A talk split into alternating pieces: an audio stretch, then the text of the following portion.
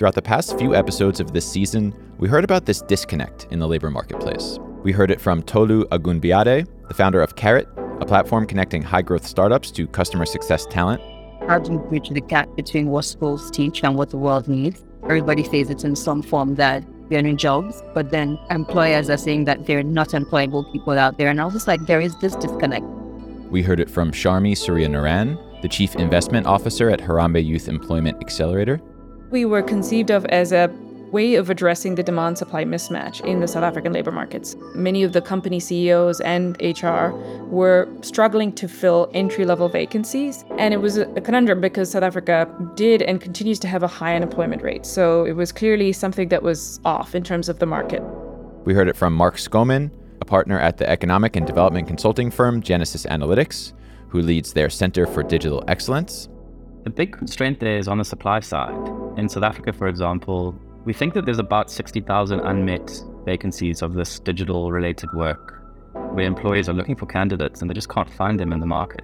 There's a big problem in the digital skilling ecosystem, not just in South Africa, it's a really similar story in a lot of the other African countries, Ethiopia, Kenya, Nigeria, where the candidates that are coming through the supply side of the training ecosystem aren't work ready. And it's a sentiment echoed by Ope Bukola, the co founder and CEO of Kibo School, who we're going to hear from more throughout this episode. What we see on the continent is one, lack of capacity, and then really low quality. So, for the people who do end up in our institutions, by and large, they're not learning skills that are high demand in the workforce. We see a huge unemployment, underemployment challenge for African university grads across the continent. And people are coming out with STEM degrees today and they're not getting jobs. So clearly something is not working. So, why is there this disconnect? There's an implicit challenge, one we've spoken about throughout this season, around the needs of the demand side of the labor marketplace. What are we training people for? Especially when there are little jobs or income generating opportunities. At the same time, and as evidenced by everyone we just heard from, even where there are jobs, there's still this disconnect between demand and supply.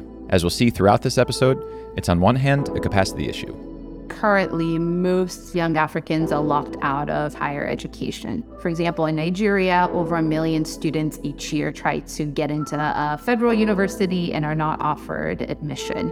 And this capacity issue is exacerbated in the context not only of wide public sector gaps, but also in the context of a fast growing population, where things are only going to get more challenging but it's a quality issue as well. So that's really what we're trying to solve is how do we create higher ed that is both increase the capacity of higher ed on the continent and create something that is higher quality and directly linked to jobs. So how do these education and skilling platforms close this gap between supply and demand? Answering this question of who pays and how do they do it at scale? In the past few episodes of this season, we've explored the talent networks, the remote work platforms, the workforce enablement programs, and the multi stakeholder initiatives to attract more global roles to the African continent. All of these interventions work to better connect supply and demand in the labor marketplace and measure their success by jobs outcomes. And often, there is a necessary training component to these interventions to equip African talent with the skills to do the jobs in question. EdTech and tech enabled skilling platforms have a role to play too, considering the size and scope of the challenge at hand. So, in this episode, we're going to explore these programs working to tackle this problem at scale across the continent. Before we start, we'd like to thank MFS Africa for their sponsorship of the entirety of Season 4 of The Flip. Back in Season 2 of the show, in August 2020, we told the story of MFS Africa's acquisition of Beyonic. And since then, Beyonic has evolved inside of MFS Africa, so I spoke about that with Beyonic's head of expansion strategy, Ali Ouedraogo. Beyonic today is mainly a focus on small businesses. Traditionally, at MFS Africa, our core offering for enterprise has been focused for large enterprises. And today, clearly, actually, when you look at the African landscape, uh, there is a need for us to build a solution for what we call small businesses.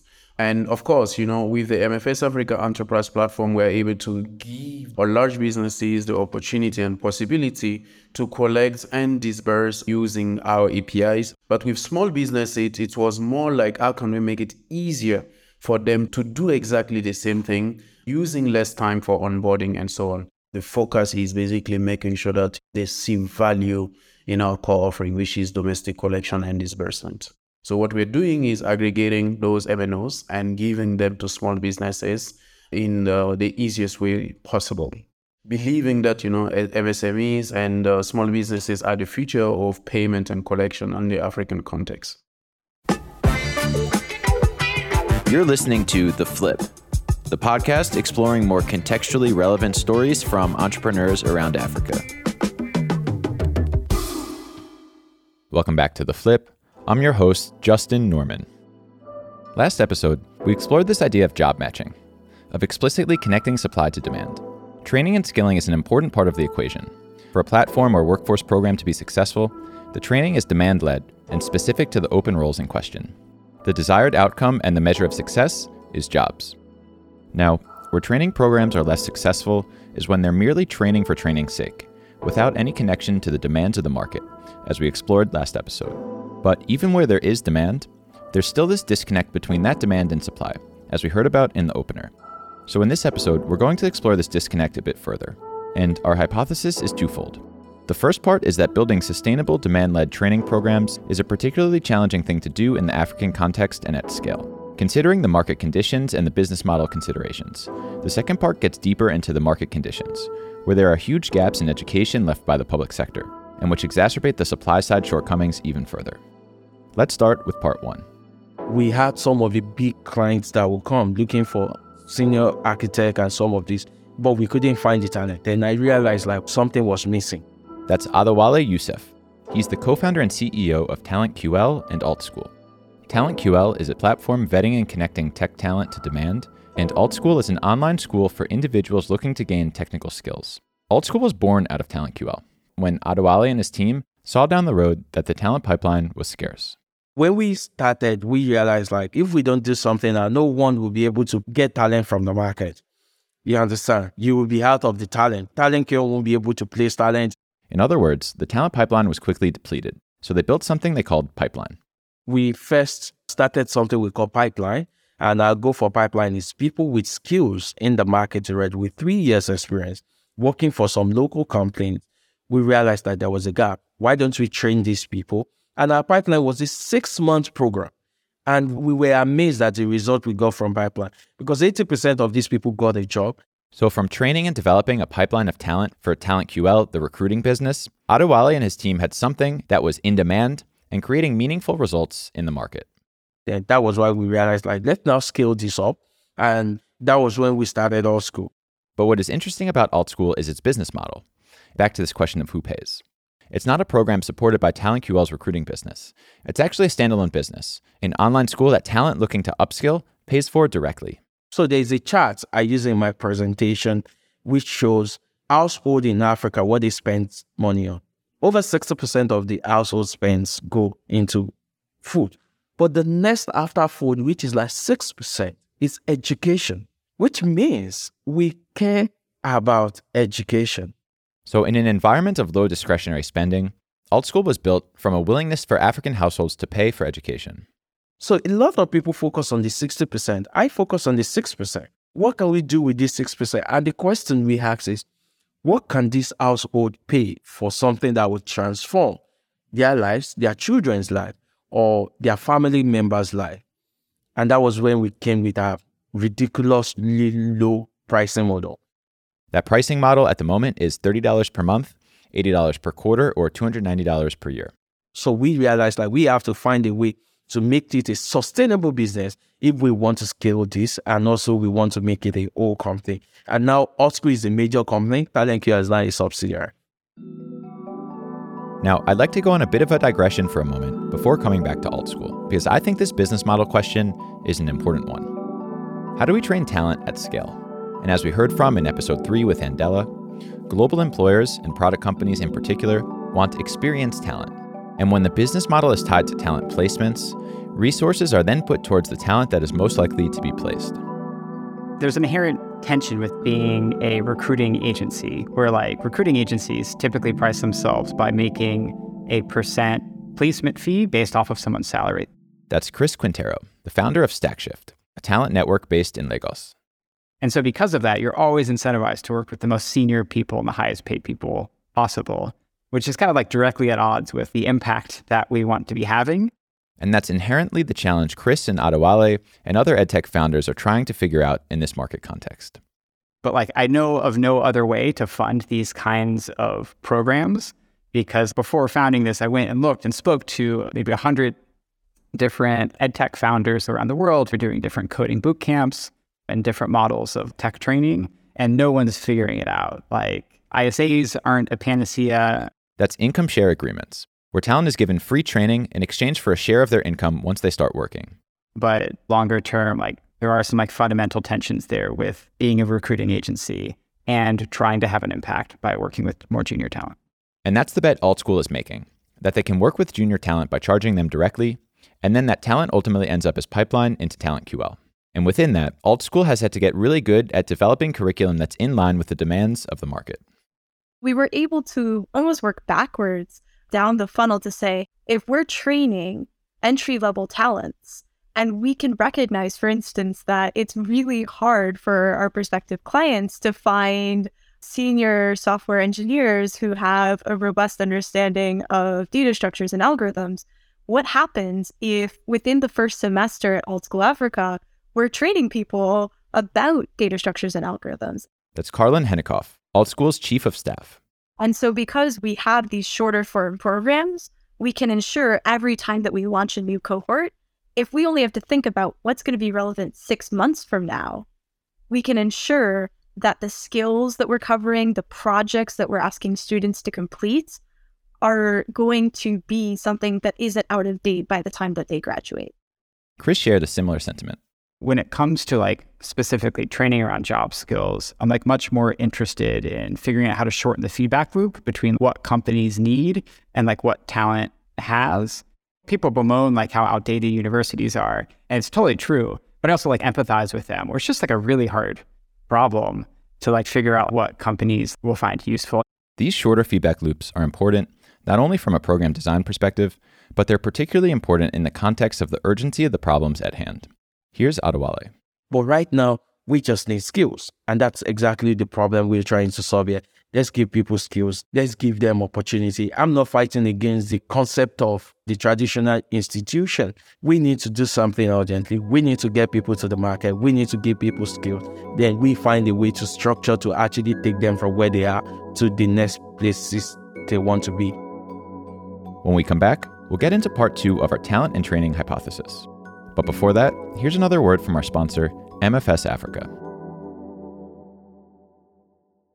Earlier in the show, we heard from Beyonic's head of expansion strategy, Ali Ouedraogo, about the evolution of the Beyonic platform. We also talked about what that means for the small businesses Beyonic serves. Beyonic today, as we know it, which is domestic collection and disbursement, is going to evolve because we are seeing more and more that the use cases are diverse. Recently, MFS Africa acquired GTP, which is a prepaid card company and I believe that, you know, more and more MSMEs are going to see the value, for instance, of using virtual prepaid card for their businesses and for their different expenses, which I believe is going to make a big difference in the way they even approach payment. And beyond that, it's of course the cross-border payment. MFS Africa has been traditionally known as a company enabling people to transact across border. And I think that we today actually are in position of giving those small businesses that capability.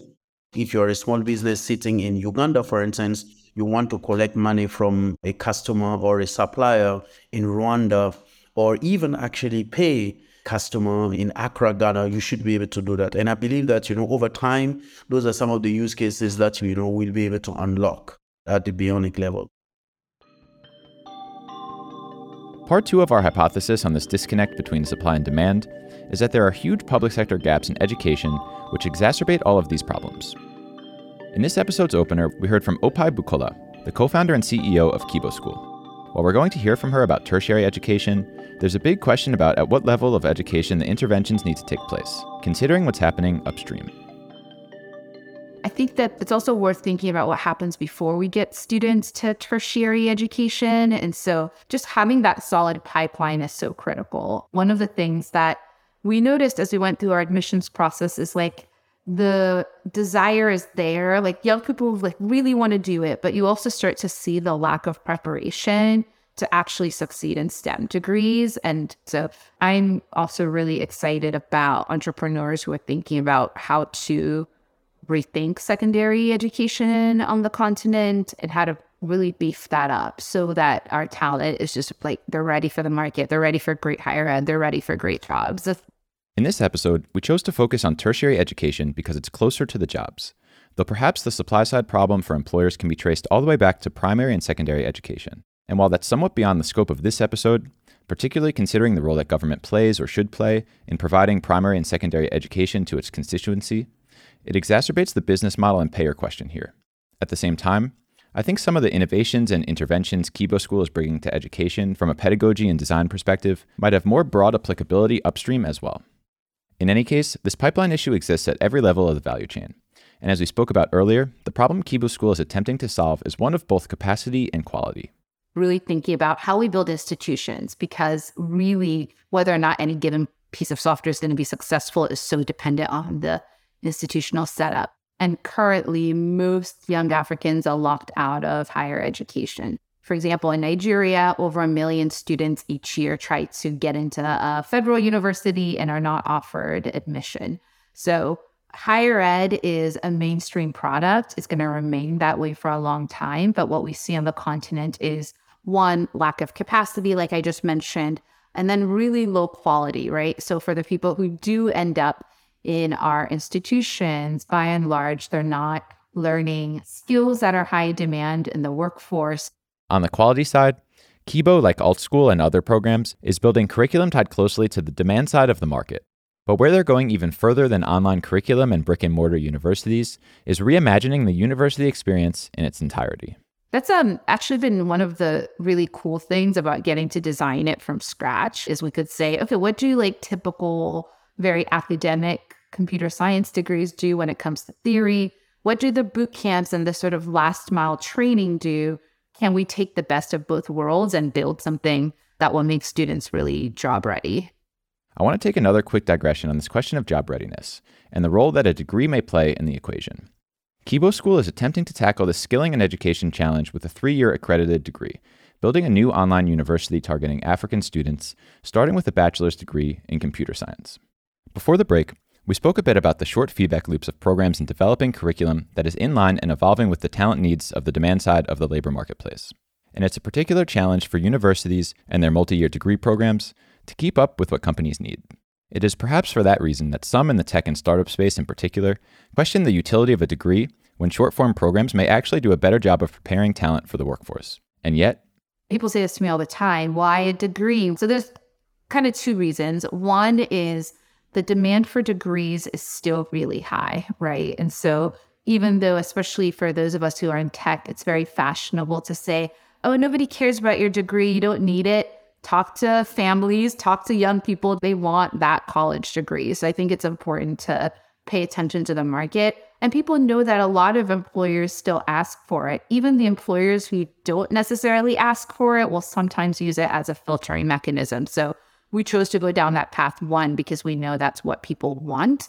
And then two i think it lends like really important credibility to the experience that young people are having. And if you think about people on the continent again you know they want to work locally maybe they want the opportunity to immigrate. Having something that's going to be recognized not just in your country but globally is really important.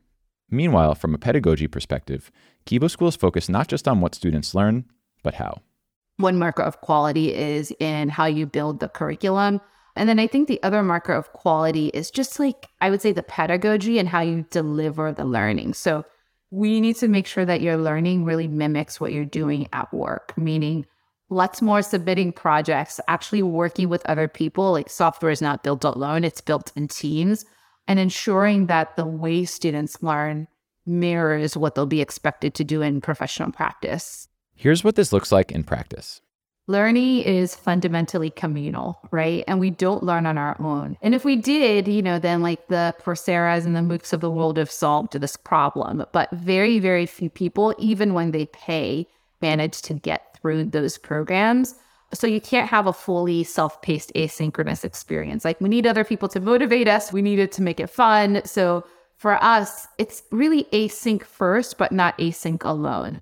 So while Kibo School is an online university, and that enables them to keep their cost structures down to serve more students at scale, something that we're going to talk about momentarily, their hybrid experience and creating an environment of peer interaction for students is also a crucial component.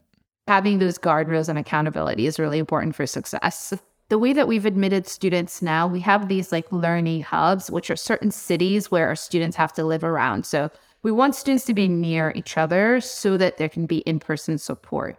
But we also organize, at least initially, more social events, so monthly meetups. We're hoping to do some professional events where maybe they'll meet folks in the local tech community. So that in person really matters. For CS, at least, it matters less for the learning part, but it does matter for all of those other things that surround it. That again, you know, our goal is retention and persistence and just we're physical beings. So really you've got to facilitate that for sure. And Ope just mentioned events connecting students to industry. And earlier we talked about practical experience and project based work. That's also built into the degree itself at Kibo School. So we build in internships into the degree program and you get credit for that, right? So students have to complete those internships to earn their degree. So it's really, really critical that by the time you're graduating, you've already had a minimum of two like substantive full time work experiences. But when it comes to connecting talent to industry, it's not necessarily something Kibo School intends to do on its own. This is perhaps where the workforce programs and talent marketplaces come into play. Getting teaching and learning right is really difficult. Getting placement right is really difficult. But for us, at least in you know our initial like three to five years, we're really focused on the teaching and learning part. Obviously, we have to talk to employers. Like the internships that I mentioned have to be secured for students. We want students to be placed, and we're going to be doing some of that. But we're eager to do that in partnership, actually. So we're really excited and talking to like some of these companies that are doing here are pools of vetted talent. And they're spending a ton of time talking to employers. We'd be really happy to be a pipeline to them because I think at, at scale, it is actually very difficult to educate 10,000 people a year well. Back to this question of scale. Some part of it in the African context is a function of price. Cost obviously is a really critical factor for accessibility for a lot of families. The price point that we are targeting is about 2000 US dollars a year. So for the full degree, about $6,000. We are trying to figure out right now, like, how do we enable students to afford it? How do we think about payments and financing? Because most people still need to finance it. And it's not just your tuition. You need a laptop, you've got to have data, all of that. But nevertheless, for us, you know, the business model is having the students directly pay for it which is distinct from the talent placement business model we spoke about earlier, and which comes with a whole host of other incentives and considerations. We have thought about it, we've considered models around the employer. Again, it starts to put you much more closely in the placement business, whereas, you know, we would rather connect students to employers, have them earn income. You know, we want them to get paid internships so that they can pay for their degree, but we're less interested, at least at this point, in setting up like direct placement fees to employers. The goal, again, is scale. What we're trying to get is 100,000 students in the first decade. And I think that's very possible. And the focus is really on trying to be an institution that changes people's lives. And that's what we want at Kibo. I always say to our team, like, we want it to feel like an elite experience, but not elitist. And this might even mean working with other institutions. There's also beyond that, right? Like, how can we help existing universities scale what they're doing on the continent? How do we take our know how, our curriculum, our technology, and enable other people to use that to scale what they're doing? Because again, if you get away from it all has to be brick and mortar and look a certain way, these institutions can build the capacity to enroll and educate a lot more people. That's it for this episode of The Flip. If you enjoyed this episode, we'd be very grateful if you considered sharing with a friend or a colleague who you think may enjoy it as well. For more from The Flip, you can follow us on social media at The Flip Africa or subscribe to our newsletter on our website, theflip.africa. Thanks as always for listening, and we'll see you next time.